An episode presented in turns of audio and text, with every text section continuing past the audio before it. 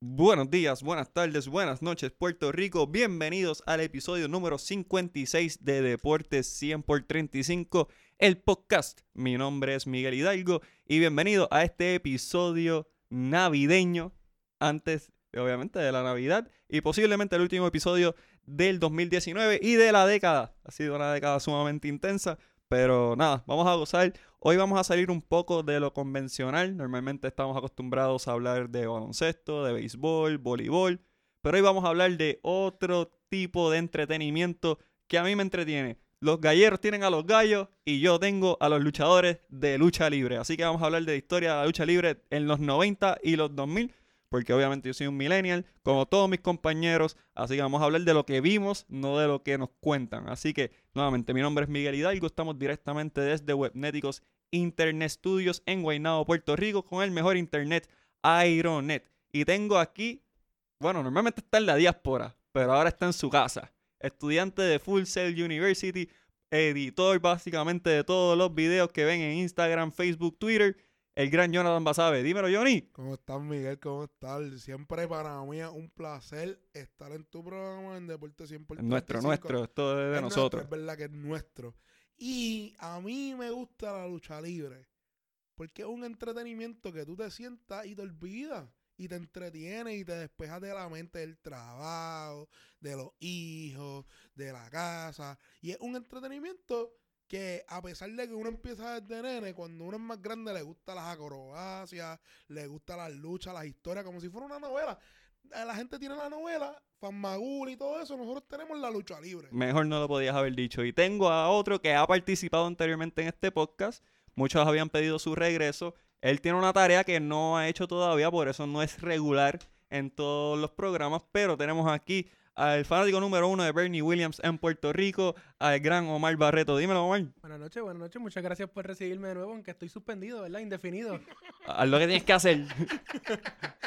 Haz lo que tienes que hacer. El proveedor de los memes en las redes sociales, Omar. Eso es así, el mejor memero en Puerto Rico. En Puerto Rico, Omar Barreto. Y si usted cree que tiene uno, yo voy a mi gallo 100%. Siempre. Y 100% legal también. Estos no son gallos ilegales. Estos son, Este es mi gallo legal. Que Wanda lo legalizó. Ah, ¿verdad? Que Wanda está buscando. No, no vamos a hablar de. No vamos a cruzar esa raya. Se nota que hoy es 24 y Sí, ya estamos a switch. Ya.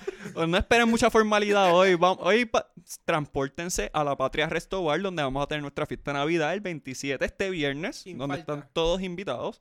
Y transportense allí, cojan su copita de vino, cojanse su botella de whisky si usted es más de eso, su botella de ron, si es como los que se basan en la placita, algunos, no vamos a mencionar quiénes son. Pero nada, busque su trago predilecto y siéntese porque vamos a disfrutar de una buena conversación entre panas. Y eso es lo que vamos a tener hoy aquí. Eh, primero que todo, Johnny, llegaste y estás como Billy Van, donde quiera que haya un party, estás allí metido. Estoy como puerco suelto, no he parado la pata desde que llegué. No he, parado la pata desde que llegué. Brother, yo lo que hago en la diáspora es trabajar. Trabajar, trabajar, trabajar, trabajar. Llegué aquí y no he parado la pata. Ayer dije que no iba a salir y terminé en un negocio en Río Piedra. No voy a decir nombre porque, porque no, nos, dan chavos, exacto. No nos pagan, no nos pagan. Tiene, como tiene que ser. No nos pagan, pero disfruté de Bombiplena. Ya, ya sabrán. Hay dos sitios nada más que dan Bombiplena los lunes, en la, en la área metro. Así que sabrán dónde estaba. Exactamente. Y Omar, pues, llegó temprano. Eso es algo para mí sorprendente.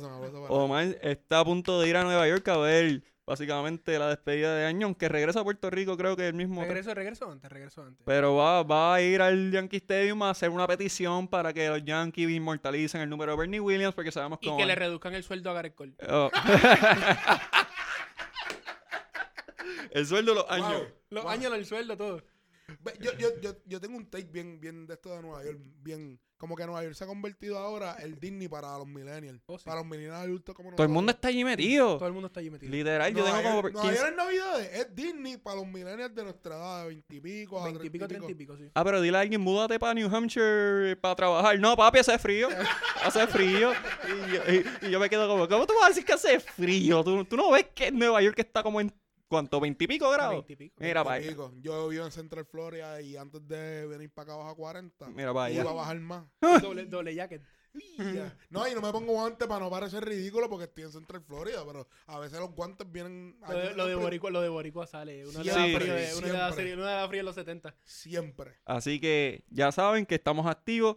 Eh, vamos a hablar rapidito de deportes. Déjame dar unos anuncios antes de empezar con el tema principal.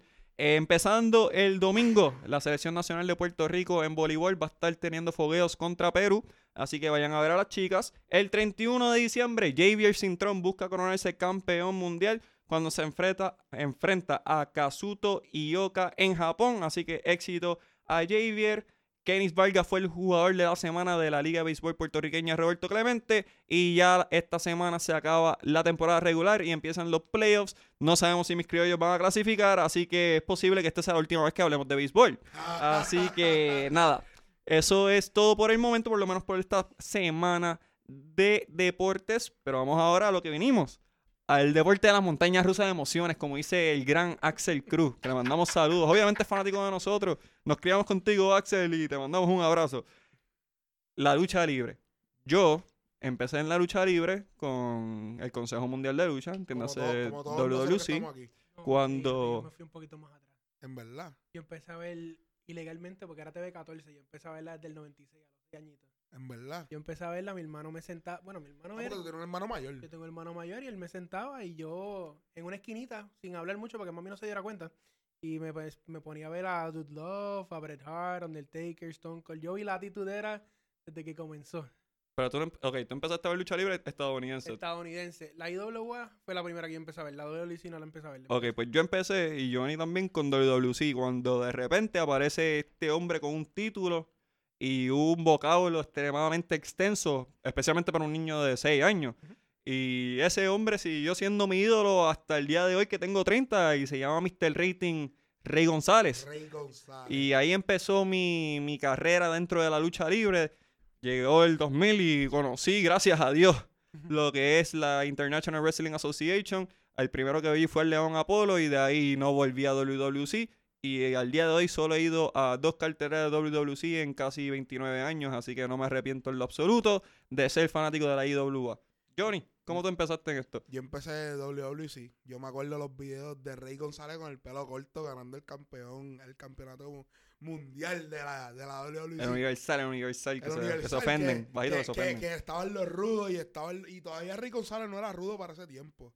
Era, él estaba empezando ya a, conseguir lo que era, Su el, fama. conseguir su fama de lo que era Rey González, porque está Rey González y están los demás luchadores. Él, él siempre lo ha pensado así. Y yo empecé con la WWC, después me muevo para la WWE o la WWF, como, como era para esa época. Y en los 2000 resurge la lucha libre en Puerto Rico con la IWA. Desde los 80 y los 70 yo no había visto. Porque uno ve los videos, uno ve los videos de los 70 y los estadios, 80, los estadios que los llenaban 80 estadios, que venía Ric Flair, que venían todos estos luchadores a luchar de, de la diáspora a Puerto Rico, porque Puerto Rico se considera uno de los territorios bien importantes dentro de la lucha libre, cuando la lucha libre se dividía en Estados Unidos por territorio, el sur, el este, el oeste, el norte, Canadá y Puerto Rico. Y la IWA capturó eso, ellos metían 2.000 y 3.000 fanáticos en la Pepín Cestero. Esencia, ha sido una esencia que se ha, sido una esencia que se ha perdido a través de los años. Lamentablemente, yo entiendo que el- el- la lucha libre en Puerto Rico, la gente le perdió el amor. Definitivamente, las carteleras no son, no, no, no cargan la misma emoción que tenían antes cuando la gente se vivía la, rivalidad entre Carlos Colón y Abdullah de Butcher, cuando era el sucio Dos Mantel, cuando esa gente ellos se vivían esas rivalidades y los rudos eran rudos que la gente odiaba legítimamente. La gente los perseguía en el parking y la policía tenía que escoltarlos. Y ese yo creo que ha sido el elemento que ha- se ha perdido a través de los años de la lucha libre, porque ya la gente como tal, ¿verdad? Lo ve como más un espectáculo, no, no algo como que se viven. Yo, yo creo que será, yo creo que será porque ya en, la- en los tiempos, en los 80 y en los 70, la gente pensaba que esta gente eran malas de verdad. Exacto. Esta gente eran superhéroes de verdad. Y yo creo que a través de, de los 2000, eh, en la introducción de, la- de las redes sociales, es- eso se fue perdiendo, esa ilusión se fue perdiendo. Claro. Por eso, por eso ahora mismo WWE lo que te vendes es, yo soy una compañía de entretenimiento. Yo hago un show como Cirque Soleil o otra cosa más por ahí, y eso es lo que tú vas a ver, entretenerte. Y yo creo que la gente no se lo está viviendo con los storylines. Como, como dijo ahorita, como si fuera una novela. Tú te lo tienes que vivir. Tú no tienes, tú no puedes ir pensando, ah, no, este ya va a perder y este ya va a ganar. No, tú tienes que ir, ¿por qué este va a perder? O, ¿por, ¿por qué está pasando esto? Tú tienes que vivir todo así para volver a encontrar esa emoción dentro de la lucha libre, porque ya la lucha libre no solamente se envuelve en la cartelera como tal, sino también los luchadores tienen que entender que las redes sociales tienen que actuar de cierta forma, en, en público tienen que actuar de cierta forma, que esa esencia no se pierda de la lucha libre, hermano. El kayfabe, como le llaman. El kayfabe. El kayfabe se ha perdido. Ya, ya tú ves que un rudo en las redes sociales es bueno, se reúne con los niños, es, ¿verdad? Porque hay que mantener también una imagen no, yo, Lo, pública. yo, lo, ten- yo lo tengo bien claro. Pero antes los rudos, tú le pedías una foto, ellos no te la daban. Ellos, ellos, ellos se vivían su personaje. Y- Y esa ha sido la diferencia a través de los años. Y también en Puerto Rico ahora tenemos la mala costumbre que hay tantas compañías que todo el mundo está en todas esas compañías a la vez. Y en un lado eres rudo, en otro lado eres técnico, en otro lado eres el happy medium. Que la gente también ya pierde esa perspectiva de lo odio, lo quiero, me puede caer mal, me puede caer bien. Eso también desluce lo que era la lucha libre, que era lo que nos gustaba en los 90 y en el 2000. Obviamente éramos niños, todos nosotros, que pues nosotros los veíamos como unos personajes caricaturescos, nuestros superhéroes en vivo. Eso era para nosotros y por eso nos gustaba tanto.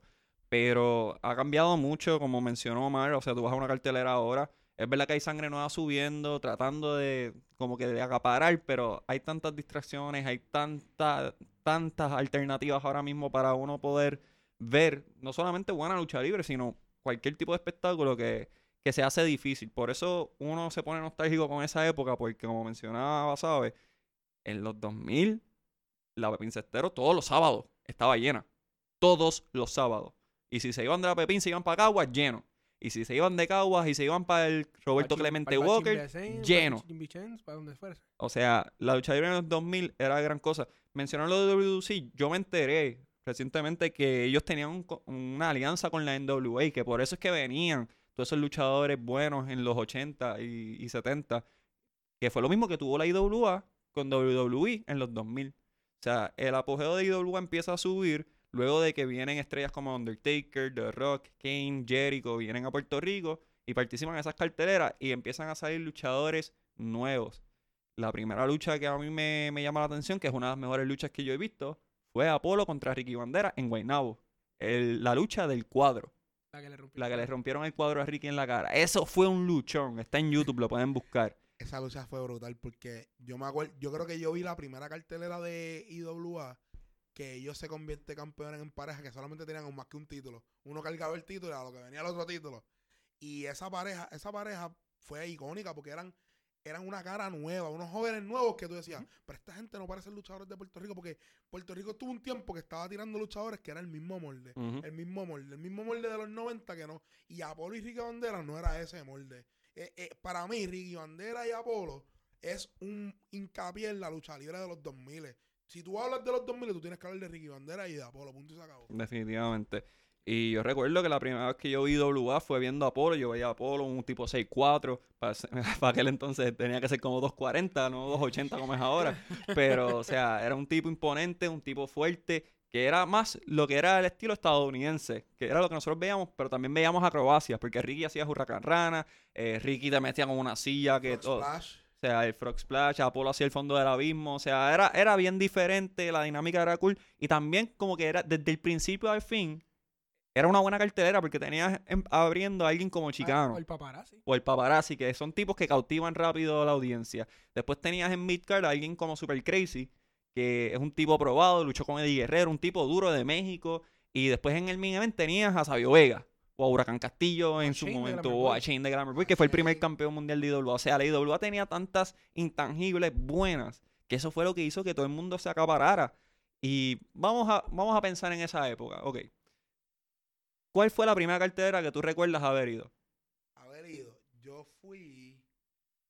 Yo creo que yo fui a la segunda cartelera de IWA porque estuve molestando a mi papá. Papi, vamos para la lucha vamos para la lucha libre", Porque a papi, no, a papi no le gusta, ni a mi mamá. Mi mamá era peor, mi mamá era, eso es violencia. ah, ah". Mi papá le dijo, ¿sabes qué? Vamos a ir al nene.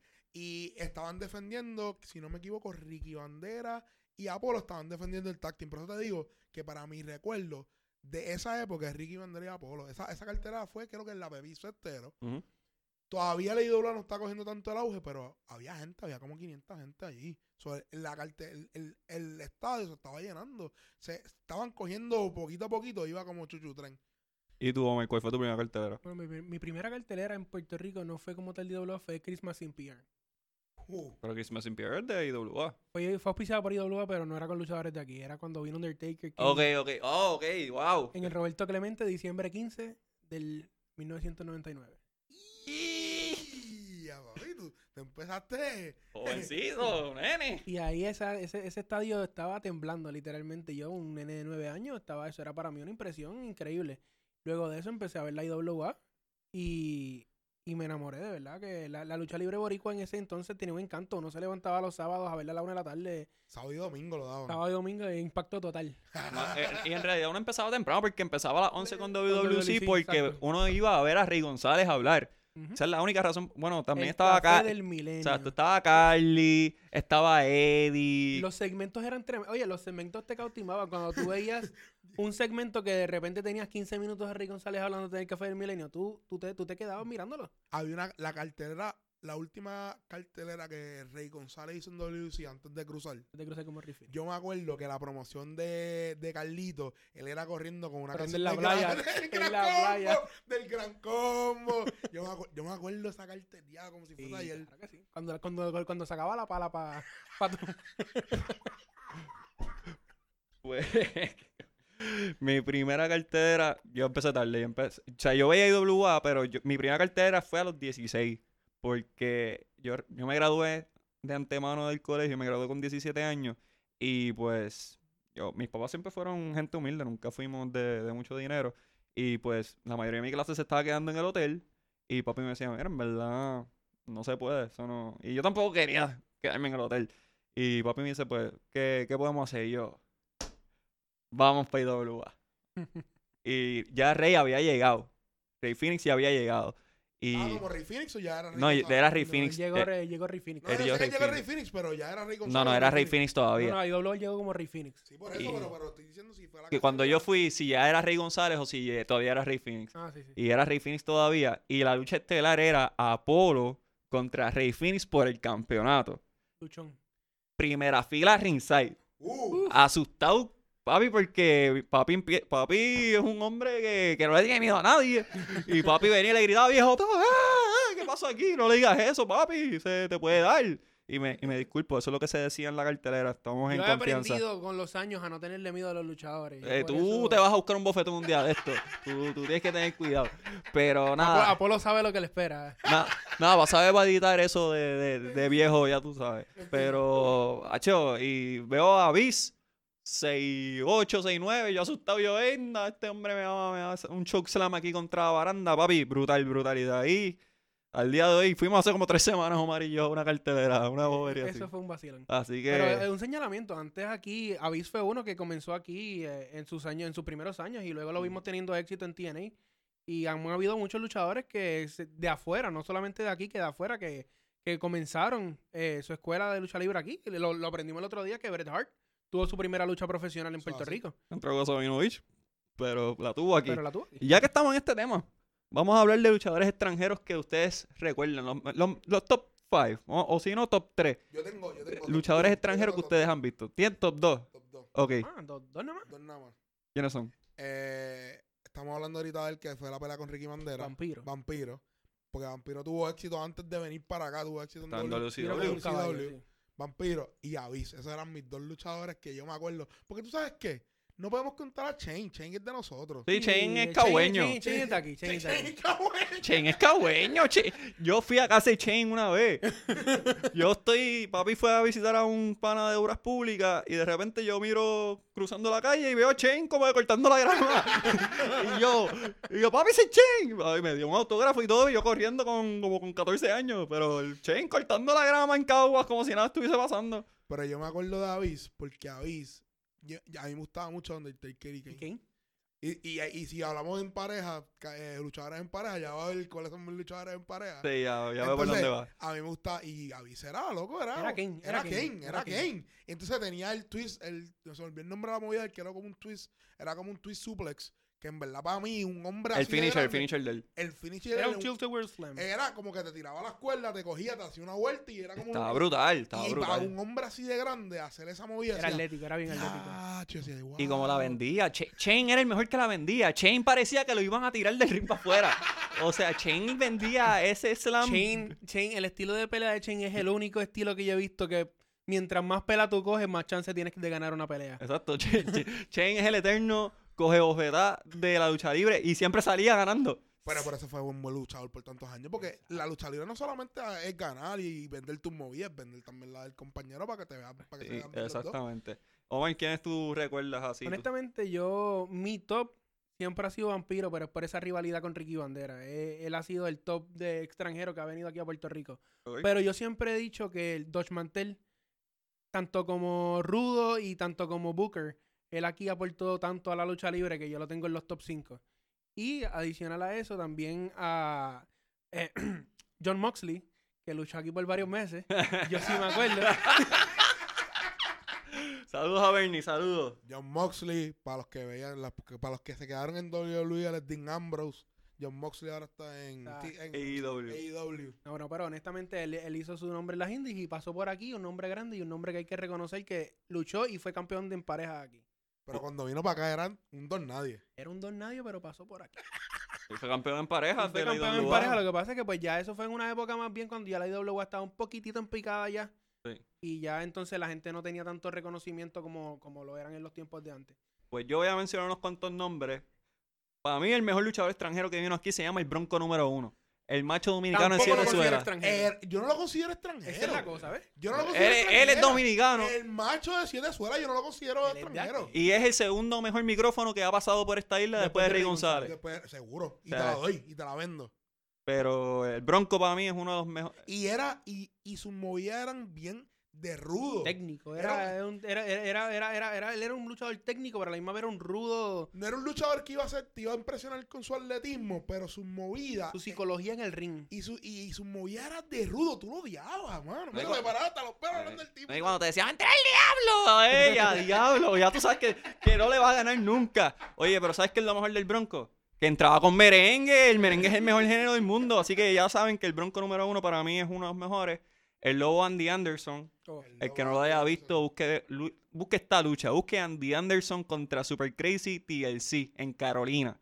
Eso fue el luchón que a mí me mantuvo en IWA. Tú sabes que Lobo Anderson y Shane tuvieron una lucha en Sunday Night Heat. Andy Anderson y Shane. En Sunday Night Heat. Bu- tiene que estar en YouTube por algún Claro, lado. todo- todo está en YouTube. Todo está en YouTube. En Sunday Night Heat. Sunday Night Heat era cuando era, tú sabes. En MTV, antes de los pay-per-view. Exacto, que pero ellos tuvieron una lucha en Sunday Night Heat. También tenemos que mencionar a Bison, que en paz descanse. Bison, fue uno de los mejores rudos que ha pasado por aquí. Y por último, el hombre que se rehúsa, rehusó a morir después que lo lanzaron de un segundo piso, Slash Venom. Slash Venom. Todavía. Él regresó, regresó a Puerto Rico ahora mismo. Ahora mismo tiene 50% de la IWA. Así que, ¿Verdad? sí. Wow, no sí, sabía. ¿viste? Eso, lo- eso, lo- eso, eso pasó en la cartelera que fuimos que en. Trujillo. No sabía, no sabía. Pues le, le ganó el 25% de, de, de Sabio Vega y Uh, Y para los que no conozcan a Slash Venom, pueden buscarlo como Flash Flanagan. Derrotó a Chris Jericho en WWE, así que WWF en aquel momento. Así que Slash Venom, mención honorífica a super crazy. A Conan, que todavía lo están buscando. Oh, sí. Este, Oye, ¿Stacy se recuperó de eso algún momento? Sí, yo creo no que sí. sé, no sé, mano. A Chet de Jet Jablonski, yo no sé si se acuerdan de él. No me acuerdo. No me Chet, acuerdo. ah, Chet, Chet era duro. Chet en IWA era bien duro. Diablo, Chet, no me acuerdo. Eh, Ay, eh, fíjate, Él- su, su mayor feudo creo que fue con Chicano. Jorge Feliciano, que es uno de nuestros panas, la nos puede... enciclopedia. La enciclopedia de la lucha libre nos puede dejar saber con quién fue. Pero yo creo que fue con Chicano. Ahí fue que Chicano brincó de ser como que junior, junior hardcore a ser intercontinental y campeón mundial. Así que Chet Jablonski. Y pues Vampiro vino antes con WWC, vino con Carly, pero obviamente no van a poner a Carly a perder con Vampiro. Los así- no pierden. Así que, exacto, por Dios le ganó a Rey Misterio. Oye, ¿saben qué? Voy a aprovechar esto, voy a aprovechar ya que estamos aquí. Querido Consejo Mundial de Lucha Libre, esta lucha fue hace más de 20 años Y yo todavía no acepto ni perdono que ustedes le hayan faltado el respeto a Rey Misterio Jr., campeón junior completo en WCW, perdiendo con Eddie Colón. O sea, vamos a respetar. Como 16 años. Sí, vamos, vamos a respetar. O sea, Eddie es tremendo luchador y en el momento. con- Ahora. y- Pero en aquel entonces no tenía nada que hacer. no, con Rey Misterio no tenía nada que buscar, pero. Hace tiempo. no tenía Para nada mí, que Eddie es el mejor de todos ellos. Pero Eddie igual no tenía nada que buscar con Rey Misterio. y En verdad, para ti Eddie es mejor. sí, a mí Eddie es mejor que Carly, es mejor Sí, que Carlos es mejor de y los es mejor Colón. que pero, Orlando. pero como luchador completo. sí, claro. sí, mejor, es el mejor. Para, para mí, yo Pero creo- más éxito tuvo Carly. porque sabe obviamente Carly tuvo micrófono. Carly tuvo mejor ron y tuvo mejor. O sea, tiene mejor micrófono.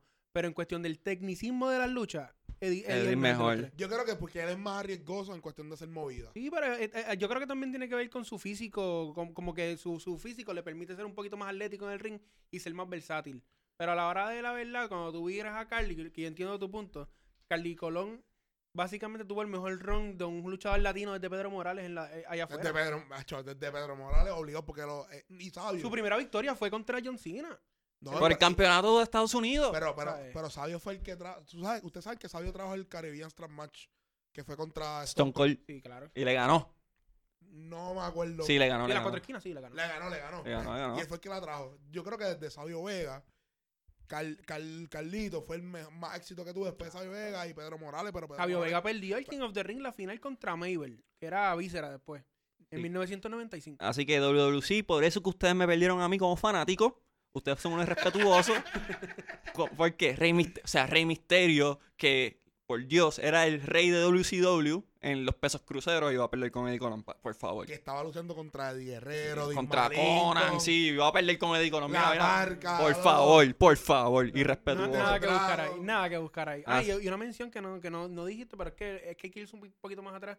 Abdullah de Butcher. Abdullah de Butcher básicamente definió el- la lucha libre en los 80 aquí. Como cuando uno es chamaquito, uno coge el tenedor del comedor. El tenedor, claro. Uno asustado ahí caminando. Uno veía a la mamá con el, con el, con el cuchillo, con el tenedor y era como que, mami, ¿qué tú vas a hacer con eso? Abdullah Butcher. Es, es un luchador icónico, un luchador extranjero que hay que mencionarlo. Obviamente, pues no, nosotros no lo vimos, ¿verdad? Como tal. porque- Exacto, por eso es que lo- no, no lo menciono porque estamos hablando de lo que vimos, 90, 2000, Pero, pero él, luchó, bueno, luchó hasta los otros días. Sí. Abdullah luchó desde los 40 hasta los otros días, así que qué diablo. Cae en la conversación de los 90 2000. Así que es buena. Vamos a brincar a Tag Teams. Tag Teams me, ya que Basabe me mencionó que le gustó el Tag Team de Undertaker y Kane, ¿quiénes son tus top 3? Tag Yo- team. Yo te puedo decir Thunder y Lightning. Thunder y Lightning, si yo no los pongo a Thunder y Lightning, a mí me van a caer chinche. Es que Tornado Lightning tiene que estar Thunder y obligatoriamente. Y vamos, y, y ahí viene tu, tu, tu gusto de Kane. Porque ellos eran la, la copia de Kane Boricua. Y ellos hacían el. El, El Chokeslam y el chokeslam 3D. el- Y el 3D de los Dolly, que también ese es uno de mis tag team favoritos, los Dolly Boys. Ellos están implementando cosas que a mí me gustaban. Estaba Apolo y Ricky Bandera cuando empezaron. Ok.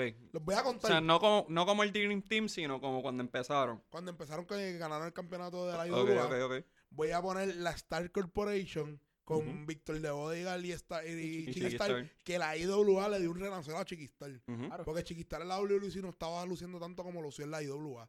Y yo me acuerdo que la gente, él tenía la esquina de la Star Corporation y la gente ahí. Para mí esa fue la facción número uno. Pero hablar de la facción pero me están Ustedes me están brincando temas. De la facción hablamos ahorita. Los voy a multar a los dos.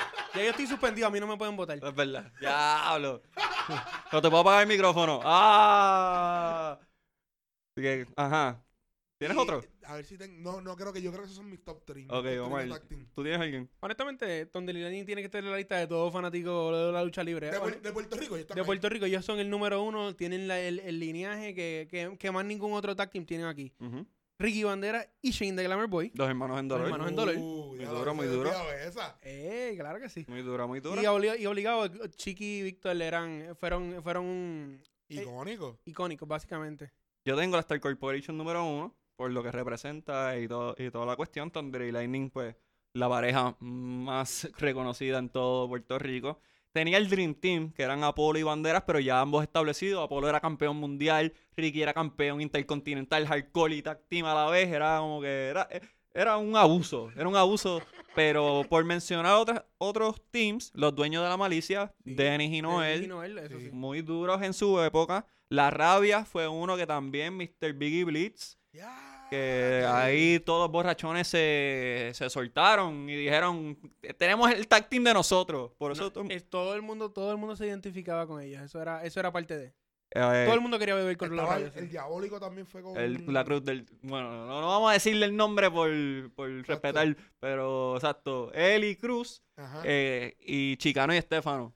Chicano Ya, y Chicano Estefano. y Estefano, eso sí Es- que- es- esa pareja era bien entretenida. Eso era un tag team súper entretenido, Chicano y Estefano. Así que yo los menciono a ellos. Eh, puros machos ahora mismo, pero todavía les falta. Están subiendo. Pero están puros subiendo. machos es más una Es facción, una que, facción. que unos tag team. Así que ya que estamos en las facciones, Pero Chris Díaz y, y JC Navarro JC son, Navarro tremen- son tremendo tag team. JC Navarro es duro. Ya que estamos en factions, ¿cuáles son las mejores factions de este país? Star Corporation la tenés que poner número uno. Le brincamos la cuica a Miguel. La brincamos. Pero no sabes que está en número dos. Está, número está dos. la, La está el- familia del milenio es la familia número del milenio, uno. La familia del milenio. Estaba hablando con Miguel afuera del aire de eso. Así es. Que me puse a ver el video y el que vi fue de la familia del milenio. Eh, clase 101, le dije a La Miguel. Lucha libre 101, 101. Lucha libre 101 que estaba chicano. Eric yo- Escobar. A, Abad y la amenaza a Brian. Pero eran todos novatos para esa época, ahora son todos unos Pero eran, entrete- eran entretenidos. Los segmentos de ellos en la IWA eran lo más entretenido que había. Y eran, entonces. y eran, ¿cómo te explico? Era gente que tenía sed para crecer. Eran, y- eran y- chamaquitos. Oye, si tú ves una foto de Chicano en aquel entonces, eran como 100 libras Pesado menos. mismo que yo. Eran como 100 libras menos y era un, cru- era un peso crucero. ¿100? Era, era O, más, como 150, yo que me- 100. Yo me acuerdo que hubo un gap que yo dejé de ver luchar y cuando volví, Chicano era intercontinental y yo dije, ¿qué pasó? aquí? Literal, literal. ¿Qué pasó aquí? Chi- Chicano de entrar con bandana en pelo, de repente tenía modelos. ¿Qué pasa- y- qué pasa aquí? Oye, No. Chicano le robó una bota a King, vaya. Yo no sé si se la devolvió, pero. Este... Eh, ¿Y qué otra facción tienes, Omar? Eh, honestamente, cuando tú vienes a ver, esas son las facciones que, que vienen a la mente, porque los Colón se pueden considerar una facción. Sí, sí. Se puede considerar. Se pueden considerar una facción y Pero estaban en obviamente... WWE, así que nadie prestaba atención. Exacto. Y pues obviamente cuando los boricuas, los boricuas Eso mismo. era una de las facciones más, más sólidas que siguen estando, ¿verdad? Aunque están un poquito geriátricos, pero eh, Miguel Pérez, Huracán Castillo, Sabio Vega. Fabio Vega y pues el que se lastimó, que se me olvida el nombre. Estra-. Sé que el apellido es Estrada, pero no sé cuál es. Que Edge lo lastimó en su primera lucha. Ahí me cogiste. Y, y falta una. Falta una que no hemos mencionado. Los Intocables. Eso era la Star Corporation con Ricky Bandera, Sarux, Agente Bruno Y Ángel, Ángel y, Rodríguez. y Ángel Rodríguez, que era el hermano de Víctor. O sea, los Intocables en su momento también. Pero había. yo lo considero más como el Star Corporation como tal, como... No lo veo como los intocables el nombre aparte. Ellos son la Star Corporation para mí. Eh, eh, Yo los Intocables. Porque ellos se denominaban los Intocables. Star Corporation para mí eran Chiqui y Víctor. Mano, y yo, y yo me, ahora poniendo a pensar, a mí siempre me gustaron los luchadores que, que desafiaban el, el- La autoridad. la El status quo, Y. Chiqui- y la Star Corporation que hacía lo que le diera la gana, mano. Mi luchador favorito americano es Stone Cold. So, tú, tú estás viendo el patrón como que, mano, eh, a mí me gustan los luchadores que no me importa, yo voy a hacer lo que me dé la gana. Romper las reglas. Hay que... Exacto. O sea, que tú eres fan de Conor McGregor entonces. Eh, ¿Sabes qué? No me gusta Conor McGregor porque a la misma vez me gustan los luchadores, me gustan la- los atletas humildes. En los luchadores, por eso mismo. Pues como tú vas a decir con Chiqui, Chiqui dijo en una Escucha, promo, escucha, escucha. es difícil ser humilde cuando se es el mejor. Escucha, Cojo. escucha. Me gustan los luchadores que desafían, pero me gustan los atletas humildes. Eh, eh, Eh, Lo que que... eh, aquí Es una el Tito una, pre- Effect. una pregunta, un paréntesis. Entonces, ¿tú consideras que los luchadores son atletas? Los luchadores son atletas de, de alto rendimiento en muchas partes, pero vamos a ser sinceros. Ya alguien va a perder, alguien va a ganar. Predeterminados. Predeterminado. Y pero en verdad yo no estoy quitándole mérito a los luchadores. Para mí lo que hacen los luchadores todos los días que se trepan al ring es desafiando. Yo pienso que es más difícil, porque tú pones un lucha, un, un peleador legítimo, como hace, hace poco que entró Tyson Fury, y tú ves lo difícil que se le hace adaptarse. No, o sea, pero lució bien, no lució mal. No lució mal, pero se le hace difícil adaptarse al estilo que es la lucha libre. La lucha libre no todo el mundo No, puede no. venderla. No, no, porque mira, mira en la misma cartelera que, que Velázquez contra Brock Lesnar, eso parece una pelea de MMA. Yo no estoy pagando un- una cartelera para ver luchadores, para ver luchadores hacer MMA. Yo, yo estoy pagando una Y de cartelera embuste, pa- porque no es MMA de y verdad. no es MMA de verdad. Punto y se acabó. Y Fury se lució mejor en esa cartelera que Cain Velázquez. Pero Por tú sabes que 20 tú puedes buscar una pelea que recientemente tuvo Kim Velasquez en México contra Killer Cross. Y lució Y súper lució bien. súper bien. Killer Cross que es boricua, él Ok, ya lo dijo. Tiene un abuelo, tiene una, ¿verdad? Ok. tiene Pues, un abuelo eh, boricua. pues tú tienes que ver que Killer Cross hizo lucir mejor a Cain Velázquez que Brock Lesnar. Sí. Sí, pues, por mucho. muchacho. pero- Pero por mucho, pero Ahí que. está, pero es que ahí está. Tú no puedes, tú no puedes poner a Cain Velázquez, un tipo que no tiene, que no tiene tanta experiencia dentro del link de la lucha libre, a luchar con un tipo que su gimmick es hacer suplex. Tú tienes que poner un luchador que sepa venderle Acuérdate, sus acuérdate- movidas. acuérdate que de esa manera lo protegen. A él le venden un gimmick de Suplex City. Si tú buscas las peleas de Brock Lesnar del 2002 Ah, no, hacía al moonsault y toda la 2004, cuestión. él, él era un tipo atlético, tenía un repertorio, backbreakers, te hacía movimientos de fuerza, un luchador fuerte. Y tenía micrófono, le Y daban tenía el micrófono. pero, pero la realidad es que ahora hoy día lo protegen. Acuérdate que él no, él es el moneymaker, no se te puede lastimar. Exacto, eso es parte del storyline. Y hablando de storylines, es un buen momento para brincar. Eh, storylines que ustedes recuerden, vamos a limitarlos a tres. Storylines que te hayan llamado la atención de IWA o WWC, como tú quieras. El cuadro partido encima, el cuadro partido de Ricky Porque eso llevó a que ambos. eh, Exacto, porque eso fueron, los llevó a ambos a un otro nivel. a otro exacto. nivel.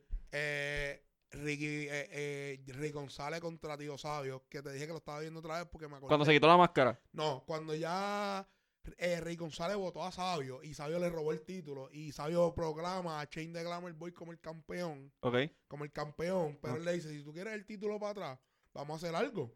Tú luchas contra mí, el que gane se queda con la compañía y se queda con el título. Ok, ok. Esa es otra. Y la de WWC me siempre va a acordar la última pelea de Rey González contra Carlitos, contra Carlitos.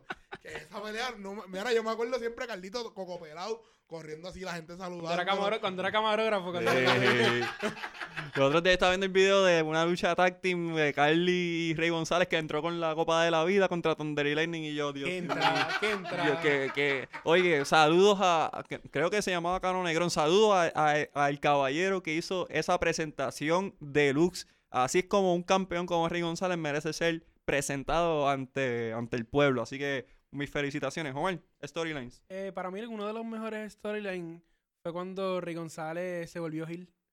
Cuando, Eh, de- en WWC en para WWE, sí, ok, ok. eh, excelente. De Cuando los el mejores- Invader lo traicionó. cuando es de los mejores heel turns que han habido en la lucha libre local, internacional. No, no, no. eh, De, de- cualquier heel turn. Eso fue una historia que la gente llegó a odiar a Rey González por eso. ¿Sabes? Cuando, y lo amaron. Porque él lo ama. Eso es así. Yo lo amo. Rey Por eso. ¿no? Pero hay gente que se lo cogió personal. Hay gente que se lo. Y, y hablando de ¿Por Rey qué? González, el otro storyline, cuando él debutó, cuando fue el reveal del Phoenix en la IWA. Muy bien. Todo el mundo sabía que él era el Rey Finn. Todo No, mundo sabía no. cuando salió. Brother, Pero No. nadie sabía que él iba a salir. Yo, yo me- a mí me tomó No, como no, no. cuatro semanas en darme cuenta que ese era. Rey González. en verdad. Sí, porque como que yo estaba tan pendiente a que a Banderas le dieron una escalpiza, porque a Banderas le dieron una Pero es que escalpiza tú en tu abajo. el micrófono y era No, Rey no, no, no estaba prestando atención y de repente, literal, era en estas repeticiones de Videomax mientras, ve- mientras, ve- mientras veía el chica pa' chico de, de- Sí, exacto. Mientras veía eso, yo de repente yo escucho. Oye, esa voz, yo, esa voz es, es como que icónica, voz yo la conozco. Y de repente, Rey Phoenix y Rey González. ¡Wow! Hizo- pero es que, es que eso pero ves sabía. cómo tú te veías. Esto era, esto era historias que tú te las vivías. No, yo Exacto. me la viví, pero yo sabía que era Rey González. Tú, pero qué bueno, Pero que, yo qué bueno que no. le dañaste el sueño a un bueno, qué niño. bueno. Es como... No, no, estamos en Navidad. Estamos en Pórtate. No, por favor. Niños, niños. y que los estamos, padres- estamos hablando de. Y que de- esto es un programa que los padres escuchan con sus Claro, nenes. claro, estamos hablando de diferentes de lucha libre, que lucha libre es de embuste. Eso es lo único que es de embuste en esta vida, aparte de los políticos y sus promesas, pero eso no, eso no viene al caso. Podemos Eh, hablar de los friends, de los friends son personas. No, eh, este, Omar, ¿algún otro storyline que se tenga que Eh, comentar? honestamente, eh, cuando. Vamos a ver. Hay un storyline específicamente que fue cuando. Ay, se me olvidó, lo tenía cuando venía, cuando venía guiando para acá, que venía guiando de prisa. Estaba pensando en un storyline que a mí me encantó, que era. Ay, te lo digo ahorita. Te lo Ok, digo te pues lo digo yo ahorita. brinco entonces. Eh, obviamente, Rey Phoenix contra Ricky Banderas, eso fue un storyline de, de siete pares. Este, el Apolo no se vende. Ese storyline era, era, su, era bueno porque Apolo básicamente siempre estaba solo, pero todavía le daba pela a todo el mundo. Y, y me, me- me tripeaba que alguien tuviera esa moral de no dejarse co- como que sentir la... Corromper. Exacto. Obviamente ya entendemos que esto es parte de, pero me gustaba eso. Y de, mira, voy a decir alguno de WWC, así que graben esto. Carly Colón contra Conan. Eso fue un super storyline. Fue personal. Fue, porque fue personal, exacto. Él, él cogió a Stacy y, Y le dio un- Ey, una- el con una guitarrazo escuchado alrededor del mundo. O sea, Eso me duele Wow. todavía cada vez que veo el video. Yo creo, yo creo que hoy en día eso no se puede hacer. Claro que no. Hoy en día, hoy en día le boicotean, le Le boicotean. boicotean sí, la compañía. definitivamente. Oye, deberían considerar ese ángulo por si no lo han considerado. Boicotear, boicotear, boicotear el logo de Lucy. O sea, no, no, o sea, eso No, es- no, pero un- yo, yo me refiero, no me re- Vamos, se ve así, pero yo digo, un, story, un storyline controversial que haga prensa y la gente vuelva a saber que la lucha libre Boricua existe todavía. Es que ya, ya sabemos, porque en ese momento pensábamos en verdad que Conan estaba saliendo Si con tú le metes un Stacy. guitarrazo de verdad a una mujer hoy día, te van a... Y, y te yo van a- y uno se lo creía, ya lo con un luchador de afuera saliendo con Stacy, seguro. Seguro que sí, ha hecho un tipo rapero, caco, con la linda, o sea, la clásica de historia, la clásica historia que vivimos todos los días en Puerto Rico, el caco con la linda, o sea, eso lo sabemos. Y La de- debilidad. Exacto, hacho, desde los 90 se veía el patrón. Y de repente la traición y, y lo sacan los guardias y era como que, wow, eso estuvo brutal. Es más, No. yo no me acuerdo ni la lucha. Yo no recuerdo haber visto la No, lucha. yo me acuerdo, yo me acuerdo de ese feud. No me acuerdo, no me había recordaba del guitarrazo, pero me acordaba de un DDT o algo así. Me, me acordaba que le hizo algo a Stacy que la salió con cuellerito. Y, que- y- Y yo me vi enamorado de Stacy. A mí, para mí, Stacy era hermosa. sí, y bueno, para mí también. O sea, no, no vamos a hablar de las divas aquí en Puerto Rico porque tampoco eran muchas, pero este hiciera como que la top de todo, de todo. ¿Estás seguro que era la top? Habana. Habana. Ah, chaval, Stacy, Stacy. Habana. No, no vamos a entrar en detalle porque seis- son 6-4 que nos vienen a zumbar caliente desde Ponce, Puerto Rico. Que se tire, que está llanito. No, no. No lo dije yo. Yo no lo dije yo por No si lo acaso. dije yo, yo no estoy para coger galletas. Estoy, Ya que- esper- estoy esperando Tapolo. Mire, mire, hacho, Que va a debutar en Combate Américas. En... Quiero ir, quiero ir a verlo. Así que vamos a ir a el verlo. 25-28 de enero. 25. Lamentablemente. No vas a estar en Puerto no Rico. estoy en Puerto Rico. Pero vas a estar en NXT probablemente viendo buena lucha Hay, libre. hay, hay unos rumores ahí de NXT. Todavía no, todavía no voy a decir nada porque hay rumores ahí que. Ya, ya lo tenemos un exclusive de Full Sale directamente. Pero no, no, no podemos. No podemos decir no, nada. no quiero que Vince venga aquí a. Porque ¿Tumban si me- ¿Nos tumban? Si me, bueno, si me demandan lo que se van a llevar son las deudas, no tengo más nada. Así que. Exacto, se va a llegar un préstamo. sí, Vince, Vince, te espero, te espero en Puerto Rico. Ya que estamos hablando de Apolo, yo creo que es un buen momento para hablar de los mejores luchadores puertorriqueños. Pero antes de, voy a, voy a hablar con Omar rapidito, no, no es por excluir a Basabe, pero quiero hablar de la sangre nueva rapidito antes de entrar en la élite. Omar, ¿quiénes son los cinco top talentos nuevos que están subiendo ahora mismo? Justin Dynamite es el primero. Electro es una No, espérate, el número uno. Justin Dynamite. ¿Número no, no, uno? No, lo estoy- no lo estoy diciendo en ningún orden Ah, ok, ok, ok, ok. Ahora, Estoy- Miguel, te va a dar un infarto. Ah, sí, sí. No, no, no. eh, Si vamos a hablar por orden, te lo puedo dar por orden. No, Elect- no. Electro es el número uno. Electro es el mejor luchador que lucha aquí. Oye, 450 está ahí. Gracias. 450 está ahí, pero no sí, es que te veo mirándome mal. Sí, sí, claro. Pero, pa- pero honestamente, Electro, Electro de la sangre nueva, me estás Sí. preguntando. Ya para mí 450 está establecido, ya lleva varios años. Ok, ok, te la compro. Pero si vamos a hablar, Electro es una máquina. Sí, se lo gritamos en todas las En todas carteras, Electro. carteleras. Salúdanos, brother. En De todas las carteras te gritamos. De verdad, nos ignoras y no me gusta. Sí, exacto. Vamos a empezar que- a buchar, a ver si Pero de verdad no puedo buchar a tremendo luchador que es, de Sí, verdad. definitivo, definitivo. Eh, Electro, Justin Dynamite es otro. Sí, durísimo. Eh, JC Navarro, Durísimo. JC, honestamente, el executioner. Underrated por demás. De verdad que yo creo que si él, él tiene algún momento, algún running de singles, definitivamente va a lucir súper bien. Él está ahora mismo en pareja. Él está en pareja con Chris, con Chris Chris Davis. Con Chris, Con Chris Díaz, Chris ya. Díaz. Chris Davis es el de, el de Baltimore y el de Oakland, disculpa. Exacto. Exacto. son- eh, que es un muerto, by the way. Los dos. Exacto. Ah, No, Chris Davis no, el de, el de Oakland no. Eh. Es un tipo consistente, pero es otro episodio. exacto. Béisbol después. Ajá. Eh, Mike Mendoza. Oh, diablo, no tenía. Apunté ese, es verdad. Mike Mendoza para mí es de los mejores luchadores actualmente. ¿verdad? Y diría que Ángel Fashion. Ángel Fashion tiene ese. Estoy hablando de sangre nueva, claro está. Sí, yo no apunté ninguno de esos. Ángel Fashion, honestamente, y yo lo considero sangre nueva porque yo entiendo que él tuvo muchos años en el midcard y ahora es que le están dando el estrellato que se merece y ya está luciendo súper bien afuera. Así que yo, tomando en consideración que no apunté a Mike Mendoza y Ángel Fashion, que considero que deben estar en la lista, pues tengo 450. 450 puede ser que esté establecido. Mecha Wolf, como quieran decirle, si lo conocen de esa manera. Pero para mí es el mejor luchador puertorriqueño ahora mismo, que no se llama Punishment Martínez ni parte de LAX. Hay que la aclaración. No, pues, él es eh, ni Ortiz ni. Son- Sí, son de aquí, papi. Yo sé que son de aquí, Ortiz y... Pero no, no están en la Y conversación. ya no están en LAX. Pero espérate, ¿estamos hablando de todos los luchadores o yo dije sangre No, nueva? no, eh? no, pero estoy hablando de Ah, los que, ok. los que están Porque ahora. no, Royal sigue siendo... Exacto, Roger es mi número dos.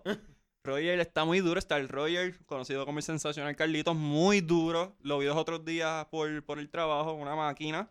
Ese sensacional Carlito, el que se vestía de jíbaro. Sí, no, papi, ahora se llama Star Roger. Brother, yo te voy a ser bien sincero. Cuando ese hombre empezó, a mí me gustaba tanto porque él cogía el trampolín y era de los primeros que brincaba en el trampolín para el ring. Y yo decía, como, brinca el ring, como brinca el ring. El trampolín. A mí me tripeaba que llevaba una, una yegua al, al ring. O sea, yo me sentía que estaba en las cabalgatas de Trujillo. Era el gimmick, era como un Por eso, no, pues cool, cool. Vacilándose a Carly con, con, con mucha razón. Este. Ya lo ya Omar me quitó a, a Mike Mendoza y a Ángel Fashion porque no los tenía en, mente. Y a JC Navarro, que JC Navarro es muy duro. Justin Dynamite también es muy duro. Le hace falta micrófono, pero es muy duro. En realidad, lo que yo quiero de Navidad es que todos ellos se vayan para México. Váyanse de, de Puerto Rico si pueden. Y Porque ustedes son la muy duros. Y la pregunta que le voy a hacer a las dos, porque yo no sigo tanto la lucha libre aquí en Puerto Rico hoy en día. ¿Qué es lo que está llevando el hincapié de esta generación al nuevo futuro de la lucha libre en Puerto Rico? Yo entiendo que más que todo, estos luchadores que hemos mencionado son, son estudiosos de la lucha libre y, tú los ves en un ring que te llevan una historia. te- son bien atléticos y a la misma vez te pueden contar una historia en el ring. No, no son estas tradicionales luchas, vamos a ponerlo de esta manera, que, que, que son muchas llaves ni nada, son más acróbatas aéreos, son atléticos y, y es lo que, lo que le gusta, ¿verdad? A la gente muchas veces, porque muchas veces la gente no sabe apreciar una lucha más técnica y si tú haces dos o tres mar- paro- ¿verdad? piruetas, pues, pues entretienes a cualquiera. Y esta gente pues sabe llevar las dos, saben cómo ir técnicamente en el ring, saben ejecutar movidas y a la misma vez saben tirarse una que otro flip y, y lucir bien. Yo creo, yo creo que eso es, eso es lo que está llevando a la lucha libre como tal mundial. Ya el luchador de 6'6, eh, que pese 300 libras, sí es entretenido, pero la gente lo que quiere ver es la gente volando, haciendo movidas diferentes, innovando. Y yo creo que eso ha sido el patrón en los últimos 5 o 6 años, desde Kenny Omega en, en New Japan, desde Will Ospreay, Will Ospreay, Ricochet. Ricochet. A pesar de que, a, a- a pesar de que en WWE cada vez que suben al main roster los matan, Siempre. mueren. Pero si tú hubieras ido eh, eh, ahora mismo, pa- yo estaba hablando fuera, otra cosa que estaba hablando con, fuera del aire con Miguel, que NXT para mí es el mejor producto que tiene ahora mismo WWE. Toda la lucha libre. Y, y- Realmente lo es en toda la lucha libre y yo sé que me va a caer encima por esto, pero y yo creo que eso es lo NXT que, lo es. y yo creo que eso es lo que está pasando en la lucha libre mundialmente, inclusive aquí en Puerto Rico. Ahora que estamos hablando de luchas, ¿cuáles son las mejores tres luchas que han visto? Nos quedan alrededor de 14 minutos, así que las mejores tres luchas que han visto. Vas a voy a empezar contigo. Shane y Rey González, la WWC. Ok. Oh. Mira, si tuvo algo bueno, qué chévere. A mí me gusta, a mí me gustaba, es que a mí me gustaba Shane cuando se tiraba el codo como si fuera Macho Man. Cool. acabó. Eh, me gustó eh, Sabio Vega. Sabio. Vega cuando peleó contra Miguel Miguel Morales. Miguel Morales, Pérez. Miguel Pérez. Que eran panas y, y, se- y en verdad tú sentías que estos dos eran panas y ahora se odian. Ahora se odian. Y, Y no había mujeres entre medio. Exacto, era una lucha de, era una lucha de que tú eras mi pana y me traicionaste. Exacto. Y Thunder y Lightning contra la Star Corporation, eh, esa uno, creo que ellos lucharon, si no me acuerdo, ellos lucharon como dos o tres veces. Creo que fue la segunda vez que lucharon en un anivers en un aniversario, no, en un ¿cómo se Golpe de estado. Como- golpe de estado, que ellos lucharon, si no me equivoco. Ese era mi. O juicio final. Juicio, fi- juicio final era el aniversario de esta gente, ¿verdad? Eh, de IWA. Sí, era juicio final. Era. Sí, güey, sí. Yo, creo Yo diría que WrestleMania de IWA era juicio final. Sí, porque y Lightning se tardaron en cruzar. Sí, también. Sí, ellos- tardaron- ellos- y ellos cruzaron como para Navidad, si no me ellos- ellos equivoco. tardaron en cruzar. Porque ellos, ellos lucharon en Histeria Boricua. Yo recuerdo que ellos volvieron en Histeria Boricua, algo así. ¿Cómo se llama el luchador que estaba en WWE que era mexicano y después no era mexicano? Que era gordito. Ah, tú dices este, este Peter de Bar Romance. No, No. ¿No? Pero en, en aquel tiempo WWC, sí. Ah, ok. era mexicano. Es que llevo, es que eh, eh, no era, era mexicano que se llamaba, mexicano. No, mexicano de rapero. Era el rapero. Exacto, y el chicano. Que era rudo, que era rudo. En WWC que era gordito, que empezó siendo mexicano. El bacano. El bacano. Dominicano, dominicano. Era el dominicano, bacano, era no, el bacano no. El, el bacano era el... el, el, El bacano sale con Joe Bravo ahora. Exacto, yo, porque yo bravo es dominicano. Exacto, sí. Pero yo digo que ahorita lo buscamos. Sí, lo buscamos, buscamos.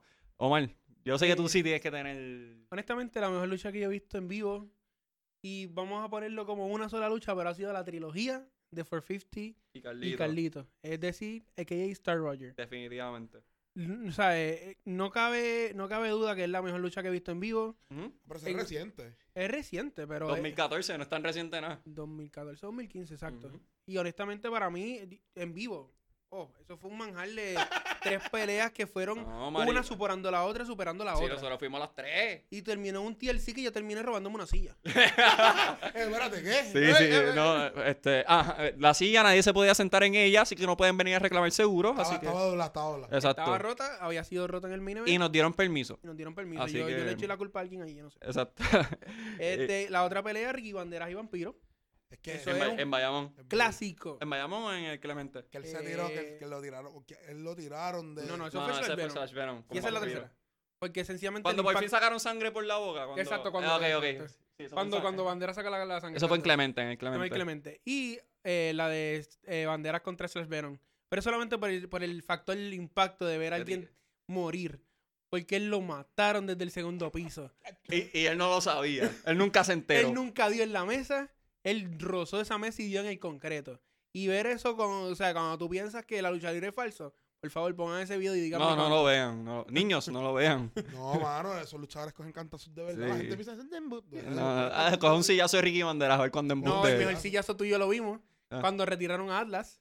Hello, cuando retiraron a Mr. Fujita. Big, Mr. Big le metió un sillazo a Atlas al compañero de Apolo que se escuchó en la Pepín Cestero completa. Luego de eso no ha sido visto nuevamente. Yo creo que está en unos pancartas por ahí buscado todavía. porque- Fujita mismo todavía lo están buscando en Japón. Fujita no, no volvió después del sillazo de banderas en la cara. No, bandera, bandera, los, mejo- los mejores sillazos. Oye, un, un top 3 improvisado. ¿Quiénes son los mejores que dan sillazos en la lucha libre? Banderas, Big y Apolo. Fue lo mejor que he visto. Big, Big, Big da los mejores sillazos. Sí. Porque Big es, es como, eh, como- no, es- no es bruto, es como... Brusco, es brusco, es brusco.